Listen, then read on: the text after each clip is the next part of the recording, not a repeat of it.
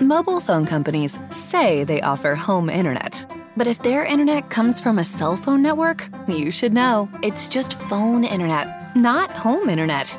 Keep your home up to speed with Cox. Cox Internet is faster and has more reliable download speeds than 5G home internet.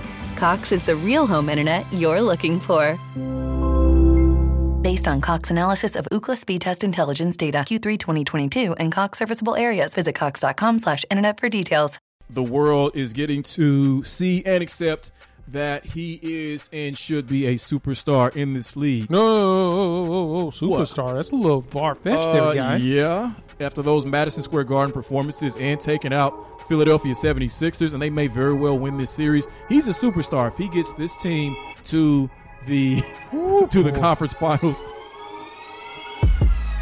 Yo, what's good, everybody? Welcome to Unfair Sports, where we take a pensive approach to the sports conversation. I'm your host, Jay.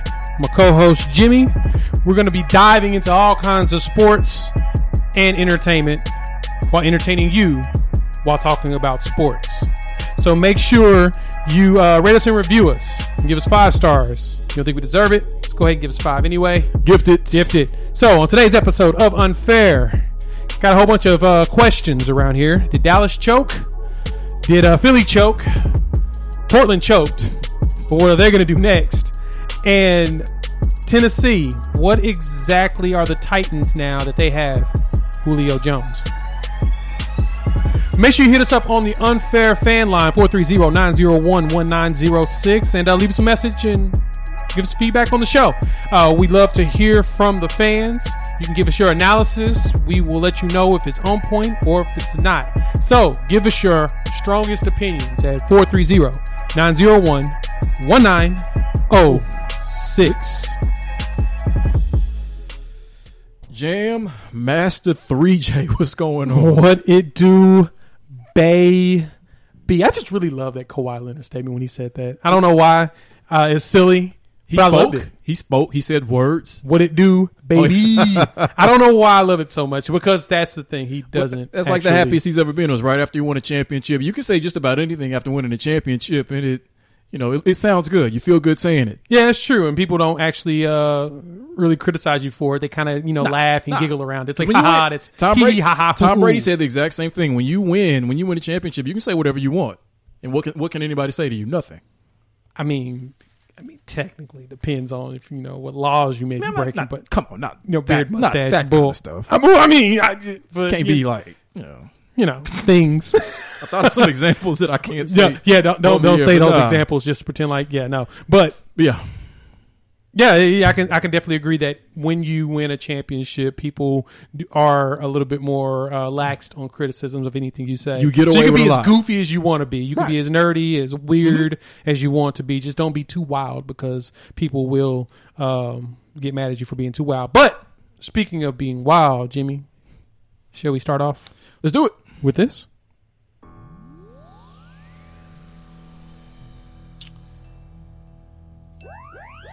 Boy, oh boy. The NBA playoffs this year, I got to give Matt props. Start off pretty solid. We got the elimination of the king. We have the emergence of young stars. We had a battle with a team that seems to now have beef. As it seems like this is, this, I mean, it's two years in a row that they face each other and it actually went a little bit of a distance. And we got a new uh, MVP that will win MVP just growing even more in front of us, even though he's technically 27 years old. But anyway, my point is the youth movement is still great. I did a video about it a few weeks ago as well as, you know, on the pod. I excerpted it as a video and really talk about the young players and how we have no worries when it comes to the league this year. Uh, in the future, we really have a nice nucleus of players that have already risen to the top of the star to superstar spectrum that now we can be so excited about. And the good thing is, is that was it four of them are still in the playoffs right now. Yes. So it it appears that we're gonna we're gonna have a lot to really talk about over the next few years, and I'm just happy that the NBA is in a good place. We really need this, especially once a new TV deal comes in. We got to have a reason to truly tune in, and the talent is spread out. We've got you know a new mix of teams moving into the second round, from Atlanta to Philadelphia. I mean, the Clippers have been there the last few years, but the Suns. I mean, wow, the Suns. Did you ever thought you'd say the Suns was going to be in the second round of the playoffs? No, you did not. You did not at all. Uh, we knew the Bucks were going to make it. The Nets are now kind of new-ish, but we've got a good set of games. So, Jimmy, we're going to start off with talking about the game seven that we were given on Sunday night that honestly was a little bit anticlimactic. No lie. It just was not what we expected out of it. So, with that, I'm going to ask you this Is it fair or unfair to say this, Jimmy?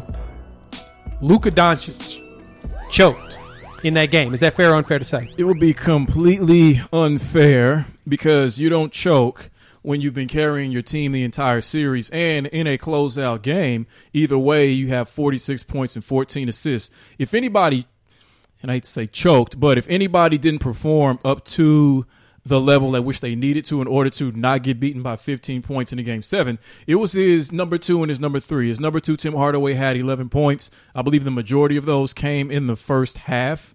And Kristaps Porzingis, who's being paid like he's supposed to be, is number two, had what do you have? 16 points, but was 0 of 5 from three, and a lot of those were open three pointers because in the second half, right on cue, Luka was getting double and triple teamed at times or trapped. The entire defensive scheme was around him.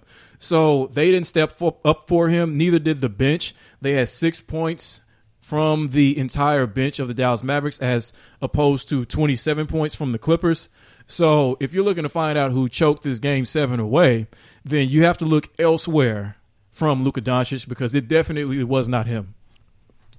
I'm 100% on that same bandwagon as you. There's nothing about Luka that says choked as some people nobody, nobody's really saying it it's kind of more of a question i want to pose because i really want to point out how unfair it is that certain players that perform like luka did they expect all the weight on your shoulders and they expect you to do even more with it on your shoulders mm-hmm. like the expectations behind Luka, i mean Luka put up 46 and 14 right. that means that 14 there's 14 scores that that happened with him and his assists, mm-hmm. which could equate to a minimum of 28 points, if not more. Right. So he was everywhere doing everything you could expect from a player of his caliber.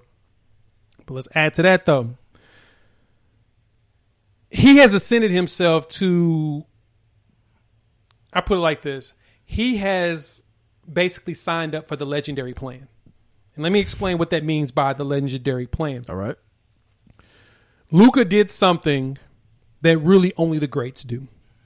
They put up these type of numbers while being doubled and triple teamed to carry their team as far as possible. Every game that they played, technically on the road, but it didn't feel like it was really a road game because the Clippers didn't have as many fans in their games as other teams did. They mm-hmm. felt like they were a little bit more conservative right. as far as allowing fans in there. And when they did that, when the Mavericks were in LA, Tim Hardaway Jr. dropped what 21 in the first game and 28 the second game. Mm-hmm. Everybody was contributing. Everybody on that team. But then when they got to Dallas, what happened? They've got to play basketball. Right. They couldn't contribute. They weren't making shots. So I say that Luka took the legendary plan because Luka was producing every single game besides one. That was the game four. 31 in game one, 44 in game three, 42 in game five, 46 in game seven. Luka was finding ways to produce everything, but at the same time, he was running out of gas. Mm-hmm. This is a la LeBron James, Michael Jordan, Estique, Kobe Bryant situations where they put up all these points, but nobody else on the team is ready to produce. And so mm-hmm. every year you keep getting eliminated early. That's what Luka has signed up for. He signed up for the okay, I'm gonna put you on my back and I'm gonna do what I can to try to move us forward. But he's guaranteed to run out of gas every single playoff mm. series. So the Mavericks need to add to that legendary plan, add the perks to it. It's time to add the benefits that you would get from the legendary plan, which mm-hmm. is find him a comparable number two, or even develop one in house. Get someone that is consistent with making shots to put just a little pressure off Luka because Luka handles the ball, he distributes the ball, he shoots the ball. He needs something out of that taken away. And if they can find a way to do that, that legendary plan will see out and he will end up being in the finals. Okay, well, let's say we took out choking and we said who is the most to blame for this. Yes. Now you mentioned that Luka has purchased the legendary plan. Yes. And that you just mentioned him amongst the greats in terms of what he's facing as far as what LeBron, Kobe, and MJ had to face in the playoffs, where they were great, but their their teammates and especially having a lack of a number two at that time Yes. is a part of what kept them from the kind of success that, in a sense, they deserve because of how they played in that series. But being amongst those legends and being a part of that legendary plan, isn't there this little clause at the end of it that says, even despite playing great and having great numbers in a playoff series, if your team loses, the majority of the blame comes to you? Yes, it does. Same thing with um well, this is what's funny is that Damian Lillard didn't even sign up for the legendary plan. We'll talk about him a little bit more a little bit later. Right. But he didn't sign up for the legendary plan. He kind of signed up for the uh, all-star plan. and somehow is getting legendary benefits Without that clause at the end, that you without take the, the blame. clause at the end. Exactly. Right. So Luka's getting blamed for all of this, and rightfully so. He should because he is the head and shoulders of this team. But I guess the context that we have to always add into this is the Mavericks bench scored six points in that game, and everybody else had double digit figures in the first on the starting five but they had 18, 11, 14, and 16. That's not something that's going to be conducive to winning in the NBA playoffs, especially playing against a team that includes Paul George and um, Kawhi Leonard. And you mentioned him needing a number two, and there's somebody else who needs the exact same thing that we'll get to later. But it seems like getting a number two, like an all star level number two, upon which who you can depend on, has become one of the more difficult things, or has become almost as equally as difficult as finding a star one. Yes. Because even nowadays, if you get that star one, as hard as that is, whether it's through free agency or through the draft, then you got to work another however many years it takes to get an adequate number two. See, Scottie Pippen ruined basketball for a lot of people because everybody saw. I guess you could say he's the perfect example of what a number two is supposed to be. Yes. So everyone says, okay, how hard could it be? We don't want you to be a one. We just want you to be an adequate two. But what they forget is that Scottie Pippen is an all time great player. So to draft an all time great player to go with one of the greatest of all time, maybe the greatest of all time, definitely the greatest in his era, is extremely hard to do. So there are a lot of teams who say if we just had that number two, if we just had that Pippen to our Jordan or that Robin to our Batman, we would be able to go further in the playoffs. But yet, hardly nobody has that level of a number two. Only a few teams do. Exactly. I mean, and to be honest, I don't honestly know if that truly exists. I think you have to have a 1A and a 1B. You really can't have a 2 because we haven't seen anybody in the league produce an actual number 2 but I mean a, a true number 2 besides I think the last time we probably seen it was what um was was the Lakers with Kobe and Gasol. I mean a true like number 2. Outside of like the big three era, because that's so like I don't. to the I don't think LeBron. I don't think LeBron Kobe was a one and two. Well, okay, I well- think it was a one A one B situation. Even though Wade was falling apart, I do feel like it was one Well, A I mean, one like in the big threes that we've had, how many of them have actually been quality number twos that you could not only depend on, but depend on for years to come? Because you look at, all right, LeBron in Cleveland when he had Kevin Love and Kyrie Irving. Kyrie Irving left. When he was in Miami, he had D Wade and Chris Bosh. Chris D Wade got old fast.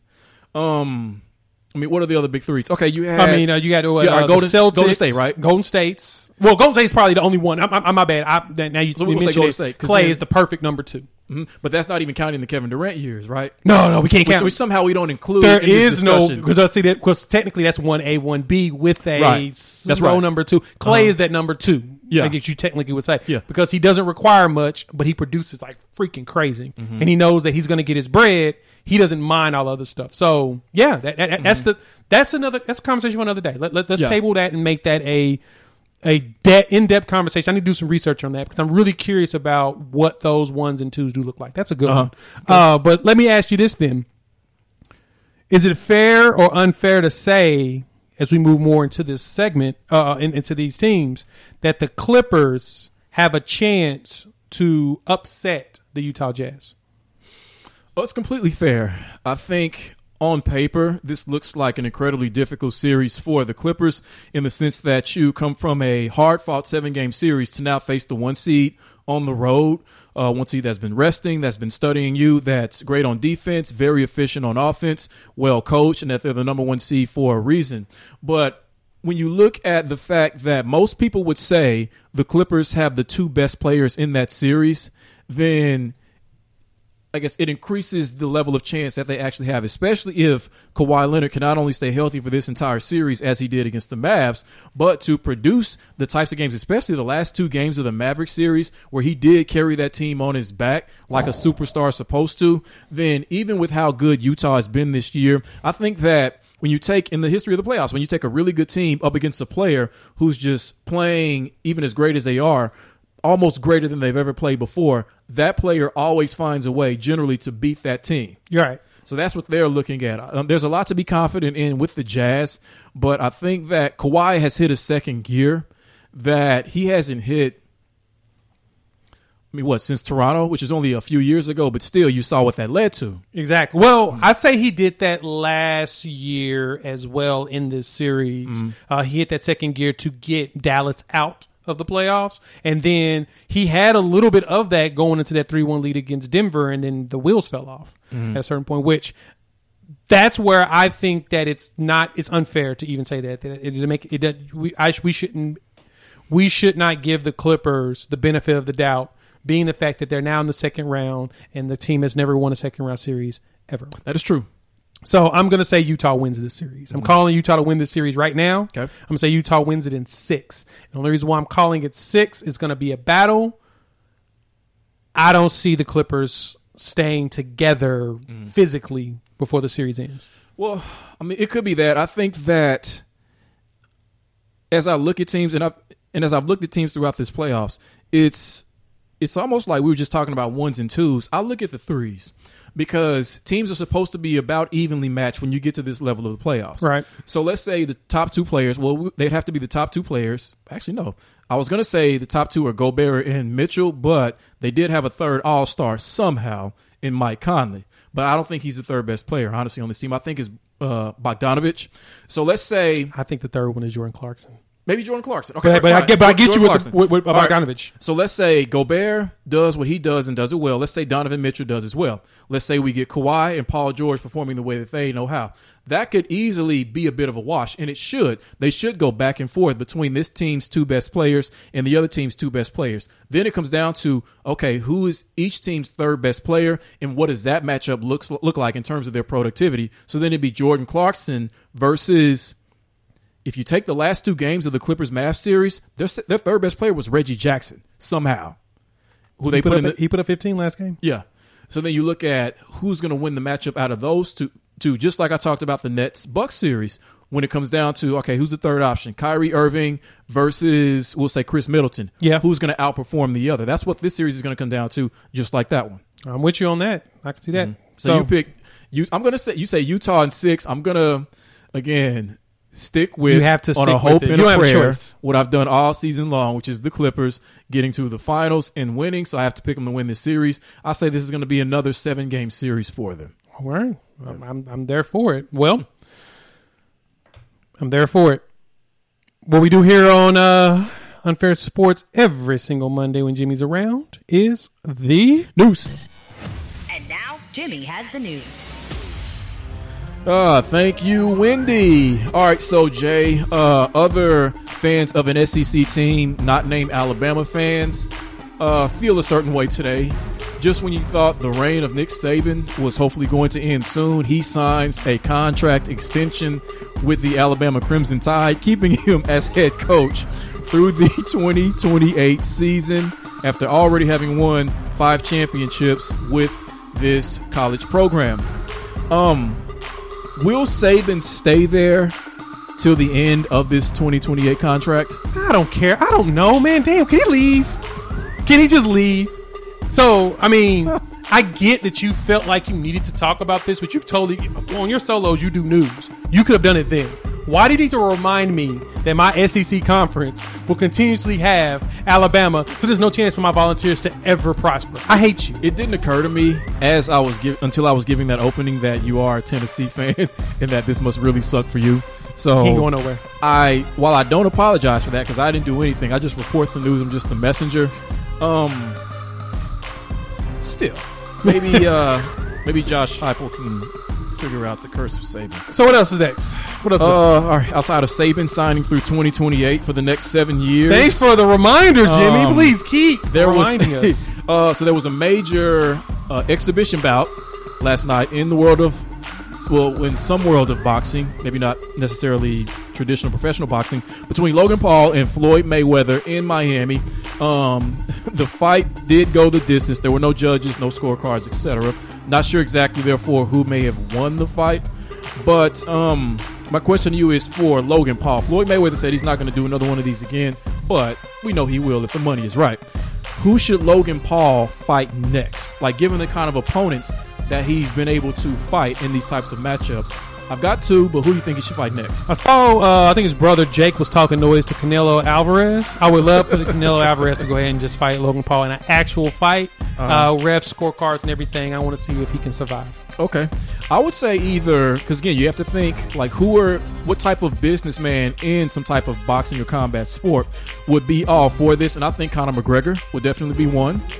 I think he would definitely get him into this, and especially since Floyd just did it, and all the money that he and Floyd make. So, like I said, if the money was right for Floyd, which it was, or else he wouldn't be in this, the money would be right for Conor McGregor, him or Mike Tyson, who's also already done an exhibition bout, albeit against who was that he fought? Roy Jones Jr. But I think awful. with the opportunity to fight Logan Paul, who's around 200 pounds, I think he would go for that because weight in these doesn't matter. Floyd was like 155, Logan Paul was like 198. Right, and he cooking. Yeah, so mark my words, it's going to be McGregor or Tyson at some point. All right, what's Uh, next? all right, so lastly, uh, Aaron Rodgers, despite having divided the fans with his uh, standoff with the organization, according to Mark Murphy, the president, uh, it says that he is unlikely to attend training camp, which starts tomorrow for the Green Bay Packers. So, Jay, do you think he actually shows up, or do you think he doesn't show up? I don't think that he shows, and he's just going to be fined every day for like thirty-eight thousand dollars a day for not being there, and he's just going to accept it. He's made so much money, and at a certain point, he's going to go ahead and just write them a check, and he's going to walk away from the game. I'm kidding, but I don't really, I don't think he's going to show up, and he's as much as he's going to try to muscle his way through this, he's not going to win this. The team has zero obligation to get rid of him. They have zero purpose of getting rid of him. Why would they send him to a team and watch him basically win a Super Bowl? Right. The only way that changes is if he comes out publicly and says that he will no longer he will no longer play for this team. He hasn't done that yet, even in the Kenny Mayne interview. So I think there's still a chance. Ideally, he shows up or at least presents himself in Green Bay to try to work this out face to face, as business colleagues should. But I don't think he shows up tomorrow. Now, maybe the camp after this, I think he probably does, but this one he's not going to show up. Oh no, I agree. He's gonna have to pull a Carson Palmer, literally put a for sale sign out there in front of his house and not show up. Period. If he doesn't pull a Carson Palmer and retire and say that I'm not gonna play, but the problem is with that, he's still gotta write that twenty five million dollar check. Yep. Is that it? That's it. Snooze. And that was Jimmy with the news. Thank you, Bob. Yeah. Could you imagine writing a check for twenty five million dollars? I can imagine it. Ain't never gonna happen. All right, Jay. Um, we finally, speaking of resolutions in the NFL, we finally had a resolution to the saga between star wideout Julio Jones and the Atlanta Falcons. And that is the Atlanta Falcons yesterday, Sunday, agreed to trade Julio Jones to the Tennessee Titans along with a sixth round pick in exchange for a second round pick, a fourth round pick, and some salary cap relief, we'll say, which was the driving force behind this deal. So now Julio Julio ends up in Tennessee with Ryan Tannehill, uh, star running back Derrick Henry, and AJ Brown on offense. Not quite sure who plays defense for that team, but For which team? Uh, for the Tennessee Titans, They really for the, for the? Falcons too, outside of Grady Jarrett. But anyhow, Anyway. neither here nor there. All right, so now that he's in Tennessee and we have a resolution to this, you know, smart by the Falcons to trade him to the AFC. Uh, is it fair or unfair now to call the Tennessee Titans a legit AFC contender? Oh, it's 100 percent unfair. I mean, the AFC has still got Patrick Mahomes there, right? Yes. So, so do me a favor, Jimmy. I want you to think hard. I'm gonna give you a minute while I go through my spiel, but I want you to think about this. It's one question I have for you. Okay. Name me a high end wide receiver that has helped a team win a championship. So I'll let you think about that. So, um, as I'm going through this and pondering with this trade, I don't see them any more of a contender than they already were. They were the exact same team. Well, for the most part, they probably added a few other pieces, but now you have AJ Brown with Julio Jones. Their and with Derrick Henry in the back, but mm-hmm. their quarterback is still Ryan Tannehill. And Ryan Tannehill is very serviceable for what he does, but teams were quick to expose him later on in the playoffs and limiting him from what he's able to truly do, which is if you stop Derrick Henry and force him to throw the ball constantly, then what? Mm-hmm. That he's not he's not he he needs that play action in order to really get teams off, throw teams off. That that's kind of like seems like the strategy that they have. And so I'm not here to say that Tannehill's not a good quarterback. I think he's a he is a serviceable quarterback, but he's not going to be enough, especially with a guy with guys like Julio Jones and AJ Brown out there to really just make a difference. That means they have to throw the ball a lot, and that takes away from the one guy that got them 2,000 yards rushing in the season. Mm-hmm. I don't think it helps that much mm-hmm. because wide receiver was not their problem. Yeah. Uh, to answer your question, from my memory, uh, post Jerry Rice, I can't think of one. I know I'm- I I know I'm probably miss. I have to be missing somebody, but I can't think of one. the closest thing they had was um, Randy Moss. When he was with Tom Brady, they went undefeated, went to the Super Bowl, but they lost. They lost. That's the only one I can think of that actually led a team to. That helped lead a team to the Super Bowl, but this team had already been to the Super Bowl. But this was an undefeated season, so that's the closest thing I've seen. Mm-hmm. Okay. Oh, To to Philadelphia as well. They before lost. that, They lost. They lost. Now, did you say lead a team to the Super Bowl or actually win it? Oh well, I was asking you win it, but I want to give some examples of leading to it as well, in which mm-hmm. that's literally in which only Julio, two. you Julio think helped to do that before, right? In the when they went against Tom Brady and blew a twenty-eight to three lead. Well, yeah, I'm, I meant more so being traded and then leading their team there. Oh, being traded then leading a team Yes. there? No. Yeah, yeah, yeah. That's what I'm saying. Like, so we're shifting these wide receivers around. They mm-hmm. don't really do much to get you really move the needle like that. Here's the thing: to be an AFC contender, quote unquote, you have to be, I would say, amongst the top three, top four teams in the AFC. So when you look at the Tennessee roster, as good as they now look on offense, if you look at Julio like prime Julio, instead of injured with a hamstring through most of last season, Julio, Right. Then they're still honestly probably not better than the Kansas City Chiefs, the Baltimore Ravens, the Buffalo Bills, and the Cleveland Browns, who might actually be the second best team, or at least have the second best roster in the AFC. So that puts them at about five or six, which is good. You can make the playoffs. You can actually make us the second round of the playoffs. But Yeah. to beat those teams, especially since they're struggling to have a legitimate pass rusher, a legitimate, you know, dominant linebacker, and I'm not sure exactly. I think they have one guy in the secondary who's elite, maybe two, but I can't think of who they are. That's not going to be enough to overcome these teams unless your plan is to score 40 points a game and just outscore them. So, no, as much as I would love to say, because you know, I'm a Julio fan, I like AJ Brown, really like Derrick Henry, even Ryan Tannehill, from what he was in Miami to what he's been able to do uh, in Tennessee so far, which includes one AFC championship. Yep. Albeit, um, they aren't a contender quite yet. They're going to win their division, but they're not a contender. I'm with you on that. And so, yeah, looking at this, Julio now being gone from Atlanta, cap wise, we were talking about this pre production, and I forgot to just go to over the cap and look at the number. They have ways that you can look at uh, predictions or whatnot. Pretty awesome. So, trade post June 1, Julio Jones, dead money is only 7.7 mil with 15 million in savings. His cap number this year is 23 million. Right. So that's a good thing for Atlanta, of course, now that they can actually pay their rookies, which obviously means they did a horrible job managing their salary cap. If they weren't able to sign rookies because of that. But at the same time, remember, Julio Jones has gotten like four contract extensions, I believe. I mean, maybe a little hyperbole there, but I do think that he's got an extension every year since he's been there because everybody else keeps getting extensions. Like everybody, every time a wide receiver gets an extension, Julio Jones gets a restructure. And I know you hate that. You hate that. Um, my I th- there's one thing that I have a high end disdain for is that if you sign a contract that's worth three years, coming back that year one and saying you want another extension. year one. Okay. Yeah, that, and that's That- it. that's fair. If you That is go, fair. if you're at year two, knowing you're negotiating to year three, that's no biggie. But if you just sign the contract in that same year, you're like, hey, I need to renegotiate this again. Mm-hmm. It's like, what? Wait, what? What? Word? Word? But yeah, it feels it feels like every year they were restructuring and redoing his deal uh, to make sure that he's the highest paid guy or whatnot. Right. That's what it you know it's felt like. So it's like, um, okay, that's kind of what we do. I don't know. So anyway, uh, with that, looking at uh, this move, um, is is there? I guess the the question I have to ask behind that is like, is AJ Brown like the best recruiter in the NFL? Well, I mean, who else has he recruited besides Julio Jones? Well, I mean that's really it. That's really it. Yeah, I, I'm I'm gonna I'm I mean, maybe it could be the start of something. Maybe. I mean, hopefully he can recruit some some defensive players to come in and help him out because that would really put him over the top. But yeah, I mean, he looked at this offense. He said, "All right, I lost Corey Davis and I lost John Smith. Um, not only do I not want to get double covered, but I don't want to always have to constantly face the number one cornerback. And this is something that he mentioned. He was talking about this. He said, with me and Julio out there, you know, in terms of the number one cornerback, they're to have to, you know, then we're not to.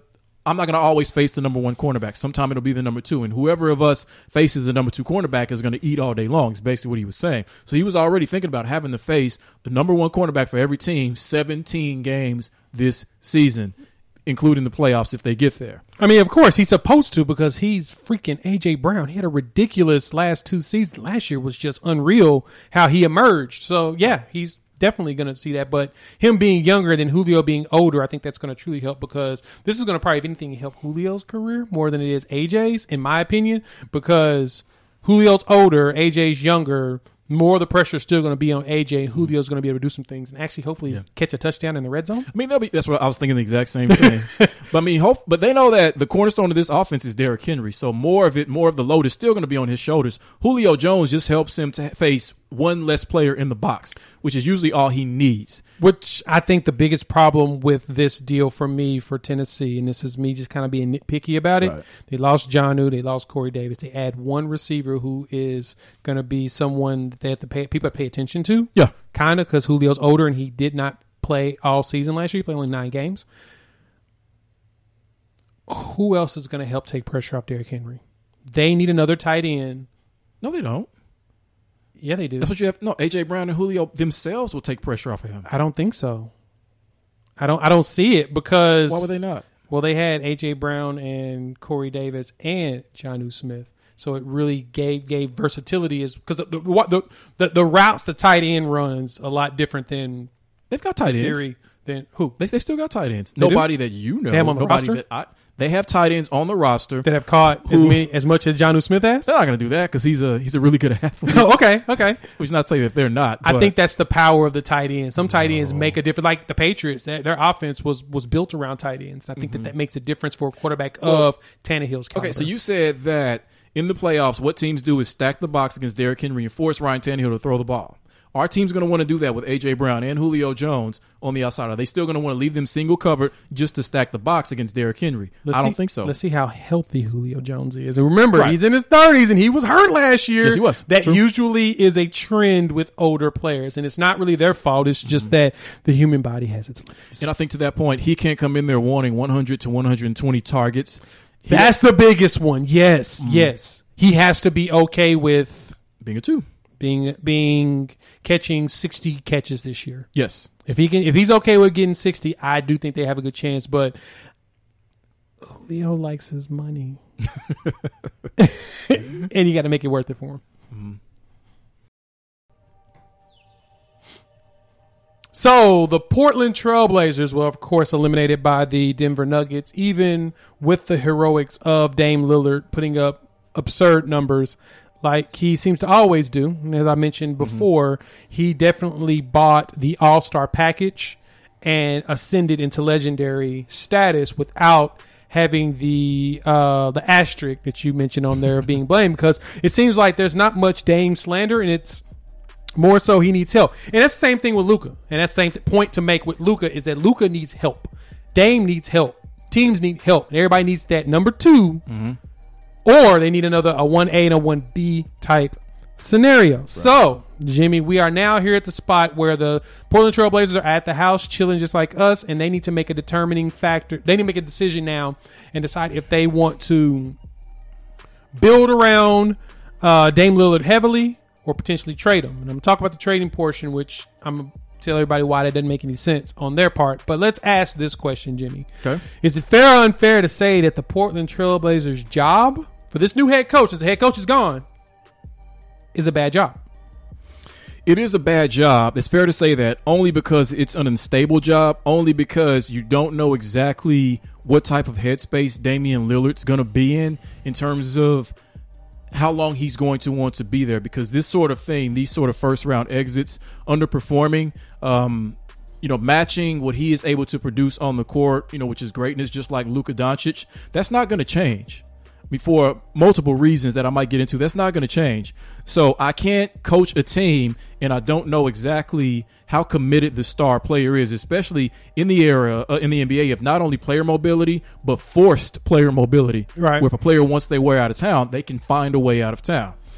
So in that sense, I think that it is a bad job, not because it's a bad team, not at all. They're a playoff team, but it's not a job you can be comfortable in because your success as a coach and therefore your reputation is going to be tied to not only having your star there, but how happy they are, how well it seems as though you communicate with that star. So if Dame is already sending cryptic tweets, saying, not saying, but wanting to say what he, I guess in a sense, doesn't want to say, he wants you to figure it out for yourself, I guess, or he just doesn't want to say it outright. That's not a good sign in terms of how committed he is to this organization. So, like Jason Kidd, I would withdraw my name from consideration for that job too. Which is fascinating that Jason Kidd would withdraw his name from that. I don't. I think this. this here's my thing with the, when it comes to the trade. Yes, there are t- players that have gone out with the uh, trade me because I want to leave type scenario. Um, Damian Lillard doesn't have a leg to stand on with that. He just signed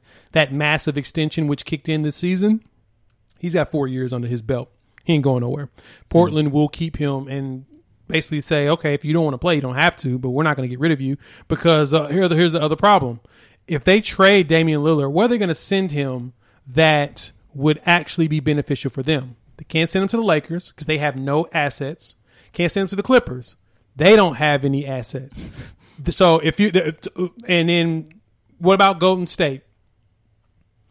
They don't really have any assets either, and it doesn't make sense to send him to that team. So the teams that you could really see Damian Lillard at, there's not really any place that has the capital to afford a guy. You remember what Paul George fetched? Paul George and Anthony Davis fetched. I mean, a King's bounty. I mean, they they got all kinds of stuff. Oklahoma City is up to their ears in draft picks. Same Right. thing with uh, even the Pelicans. So, what can you get for a Dame Lillard that a team was willing to give up that Dame would want to go play for? That's the biggest thing too. What team needs a, a point guard of his size and caliber and will be willing to take him over what they currently have? There's not very many. There's a lot of young guards out there. I mean, if you really think about it, most of the the, the, the key players in the league right now are point guards. So where can you send him that they will become a contender and actually win him games that will make sense?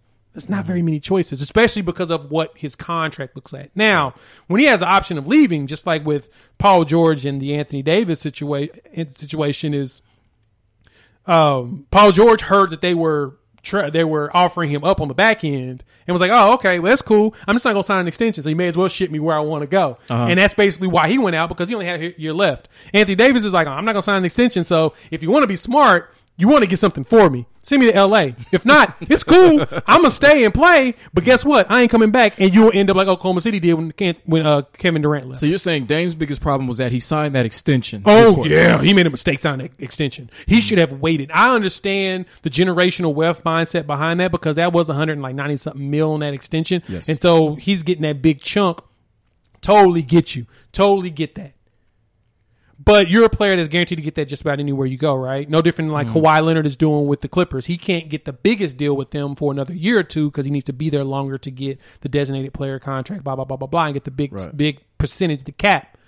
Dame could have done that because just about anybody would take him mm-hmm. and do that, but he has to find a place to stay. So then, so you would take this Portland coaching job if you? Yeah, were I would. Mm-hmm. I would. The biggest problem is right now is what is Neil O Neil Olshey Olshey is going to do as far as getting him players. Now, this is what he said. He said that we are eighty percent of our starting lineup under contract and returning absolutely. And he's talking about Lillard, Nurkic, McConnell, and Covington. So basically, they're looking at the exact same result they got last year with this type of setup. So to me, the one thing that the Trailblazers are going to have to do is the unfortunate piece of breaking up their backcourt and shipping CJ McCollum out because he is the only asset they have that would attract a caliber player that they could use. And also with that, they're probably going to have to send out probably a couple of draft picks with him and to get somebody uh, get back somebody that would be able to help uh, Damian Lillard. That's it. That's basically all you've got going on in Portland. You're going to have to ship out uh, McConnell. I, I mean, CJ, McCollum. CJ, CJ McCollum. CJ McCollum. Apologies. That that's the thing that only thing that they really got going for themselves. So yes, I would take the job because the the the the front office and ownership has always shown that they're willing to a spend money and b move pieces around. But you're just gonna have to find the right piece and hope that it will uh, lead to some victories. I think if they had some different coaching, probably would help because Terry's been there forever.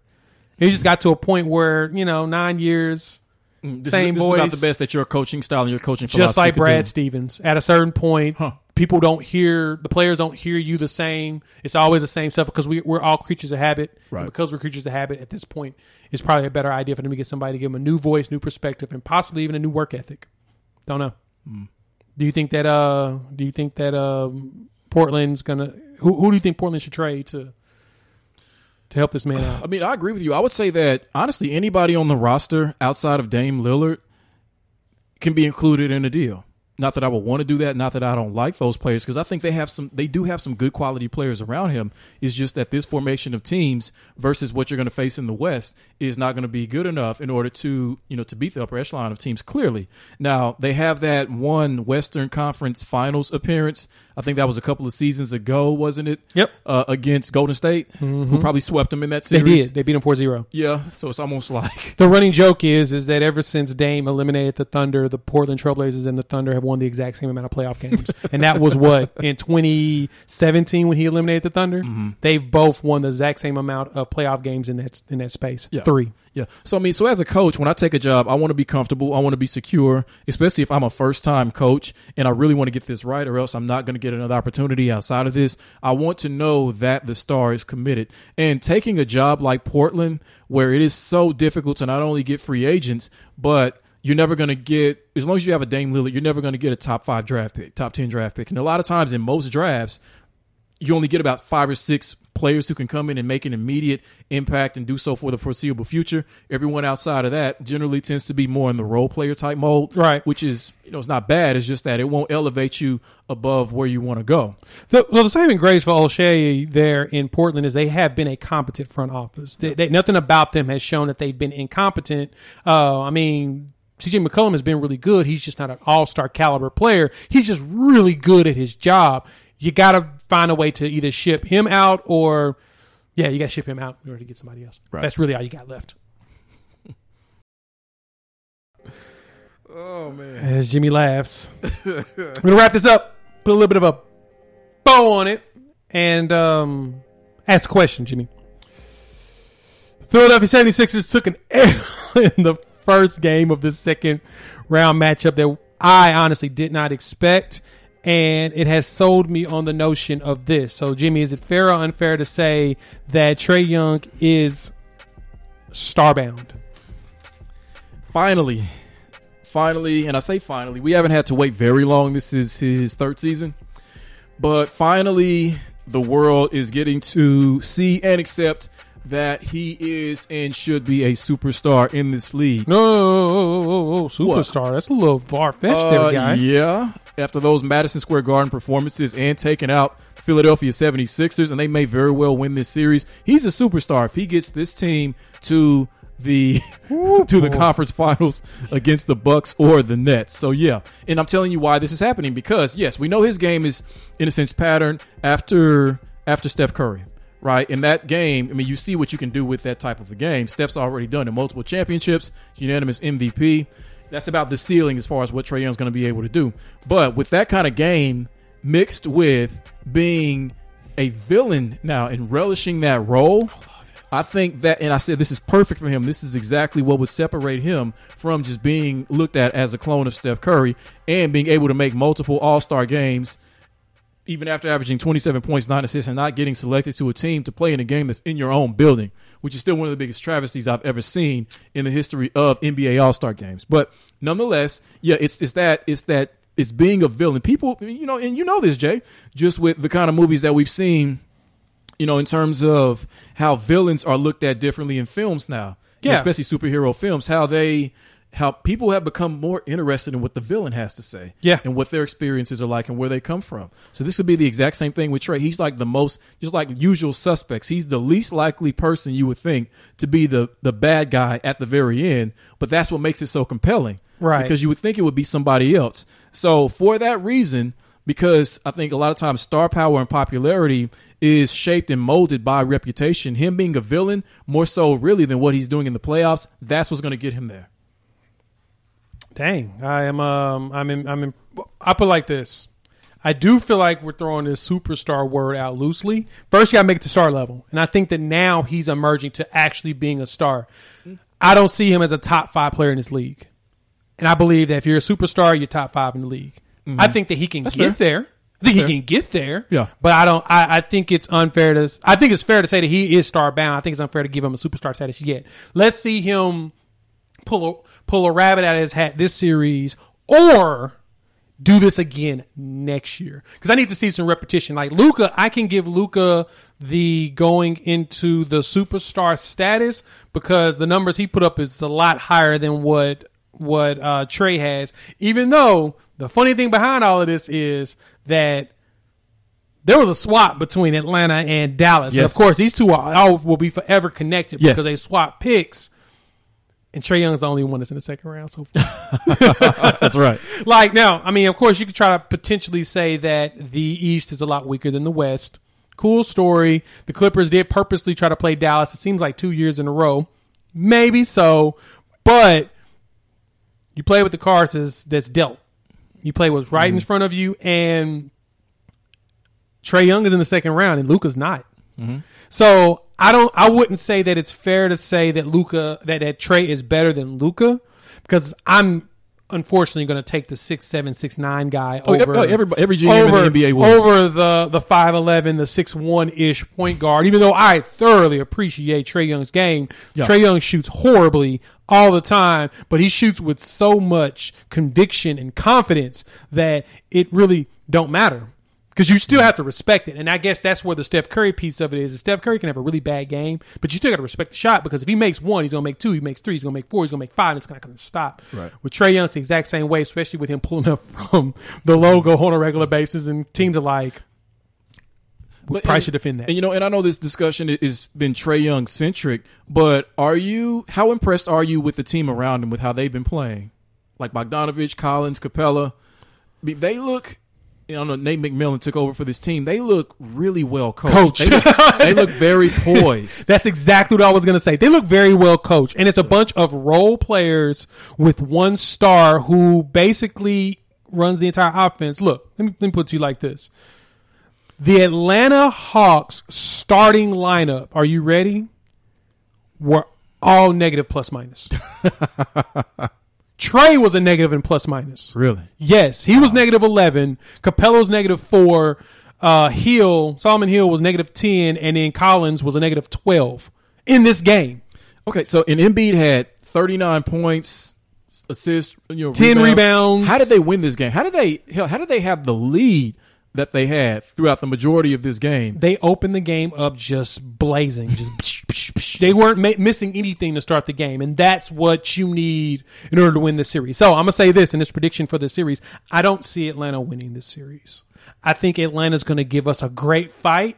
Mm-hmm. But there is a very small chance that this team shoots lights out like it did in this last game. Very slim chance that they continuously shoot this lights out. I don't know if I can buy in on Atlanta yet. I would love to buy in on Atlanta, but this team is also based in Georgia. And the thing that I've learned about teams that are based in Georgia is that they have a tendency of floundering or disappearing or just just just jizzing off the the best the the best situations that they have. This is not something that I can be sold upon until I see them prove no different than the Clippers.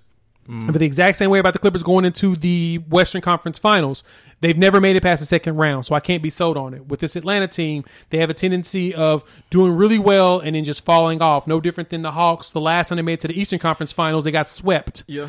Uh, so I struggle with putting my faith in teams that have not proven anything to me yet.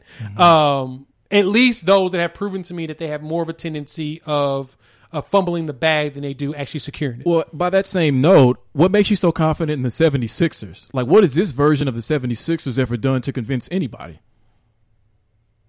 Their team has won a championship in the last 100 years. Okay. No, the, the the 76ers haven't done anything super drastic to basically fumble the bag. I put it like that.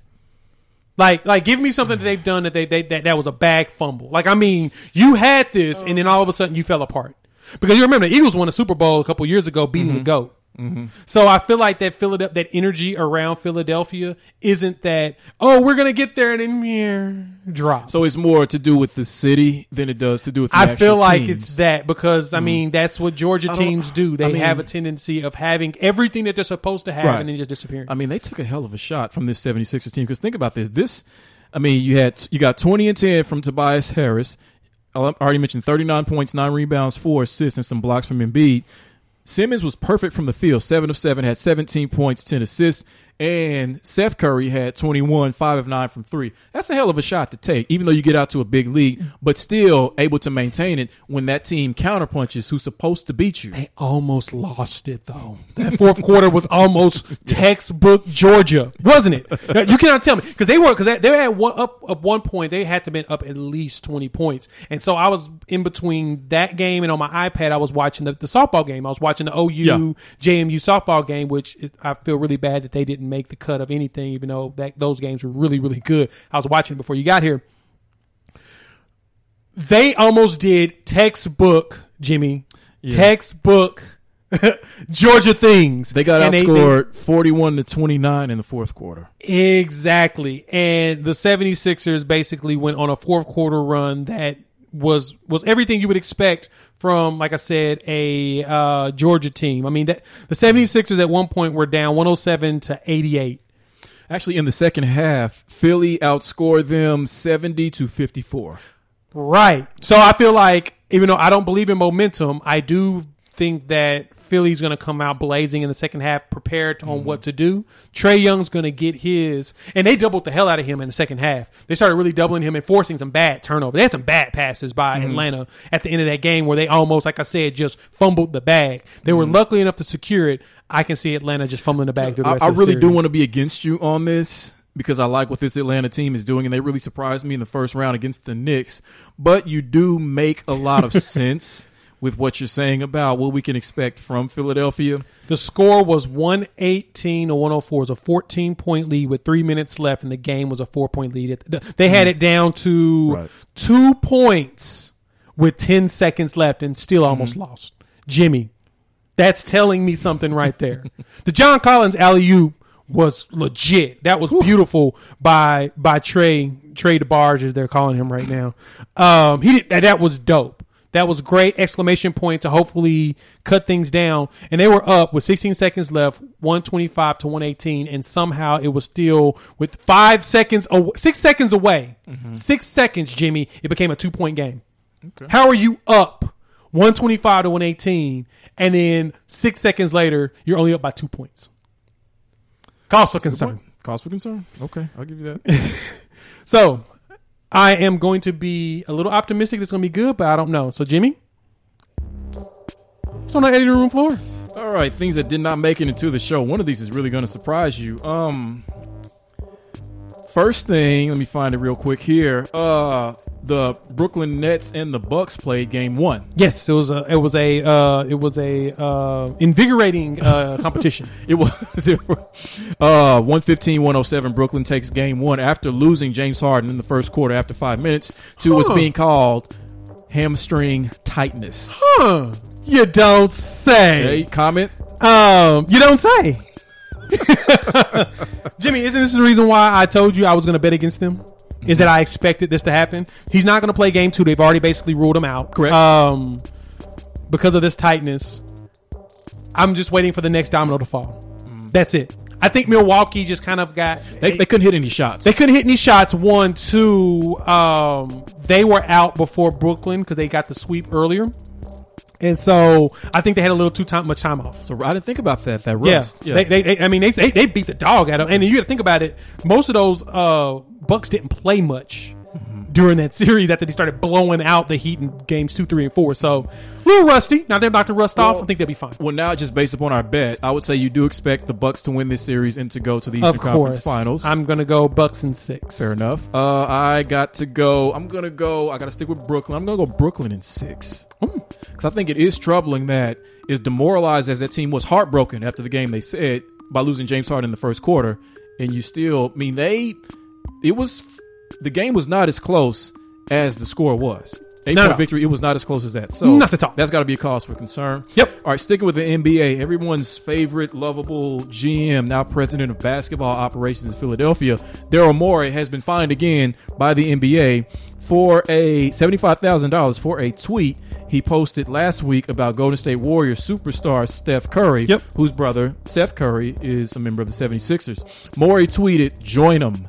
With a picture of an Instagram post by Curry about his brother, Seth, uh, who starts for the 76ers. He tried to explain it in a subsequent tweet, uh, talking about the fact that he was thrilled that they had Seth, Seth Curry as a Sixer, but Adam Silver wasn't buying it. Still got fined 75K. for tampering. Yeah, for tampering. Um, is this innocent or is Daryl Morey? Does he just have blind spots that no president of basketball operations should have?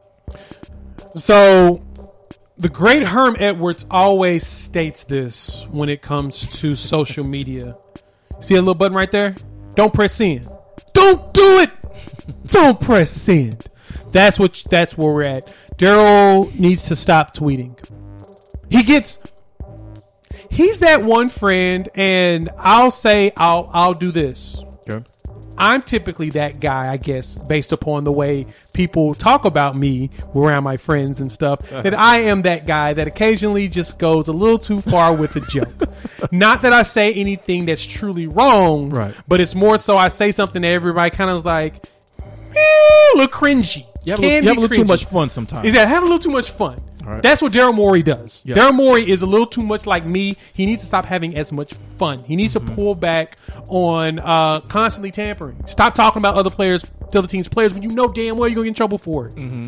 I mean, you, you've already cost the NBA millions of dollars last year. Hundreds. with your hundreds of millions of Hundreds. dollars. They said two hundred million. two hundred million dollars. How does he still have a? Never mind. It, Next, lastly, Lastly. um, all right. So Serena Williams, the French Open's going on. She was knocked out of the fourth round of the French Open to Elena Rybakina. Uh, I believe this was yesterday. Mm-hmm. Yep. Jay ending her bid for the coveted 24th Grand Slam on the way to 25 to set the record.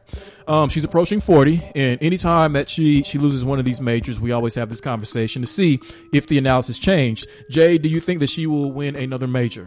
I don't know. Um, that's a tough one. But if you want me to be honest, I've gotten to the point when it comes to some of these old players is that I think we need to stop having the narrative conversation of, oh, will they be able to do it? Can they do it? And be more so excited that, man, look at what they're able to do at this age. Look at them still be able to persevere, still be able to perform at a high level. I think we should focus more on that direction and asking questions about if they can do it or not. But I think it's only a fair question to ask, and only a good question to ask because this is what this is what she's still fighting for. She's done anything any tennis pro, male or female, could ever want to do in tennis. This is the ghost. She's chasing the ghost of Margaret Court. I get That's you. why she's doing that. I'm not disagreeing with that at all because you're 100% right.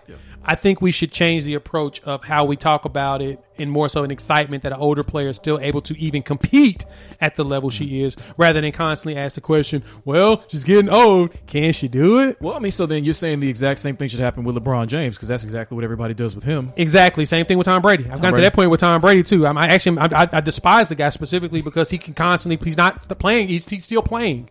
He's still doing things. He's doing he's doing things that are even more than just on the field. So at that point, yeah, why the hell Mm-hmm. are we doing that? So I think she wins at least one more. I think she can hit the record too. Yeah. Um, She's but I'm really excited the fact that gonna she's get- able to do it. She's going to get her Tiger Woods major, just that one that I mean, it's just the Invigorates story, all the of story us. of the month. Yeah, I love it. I love it. yeah.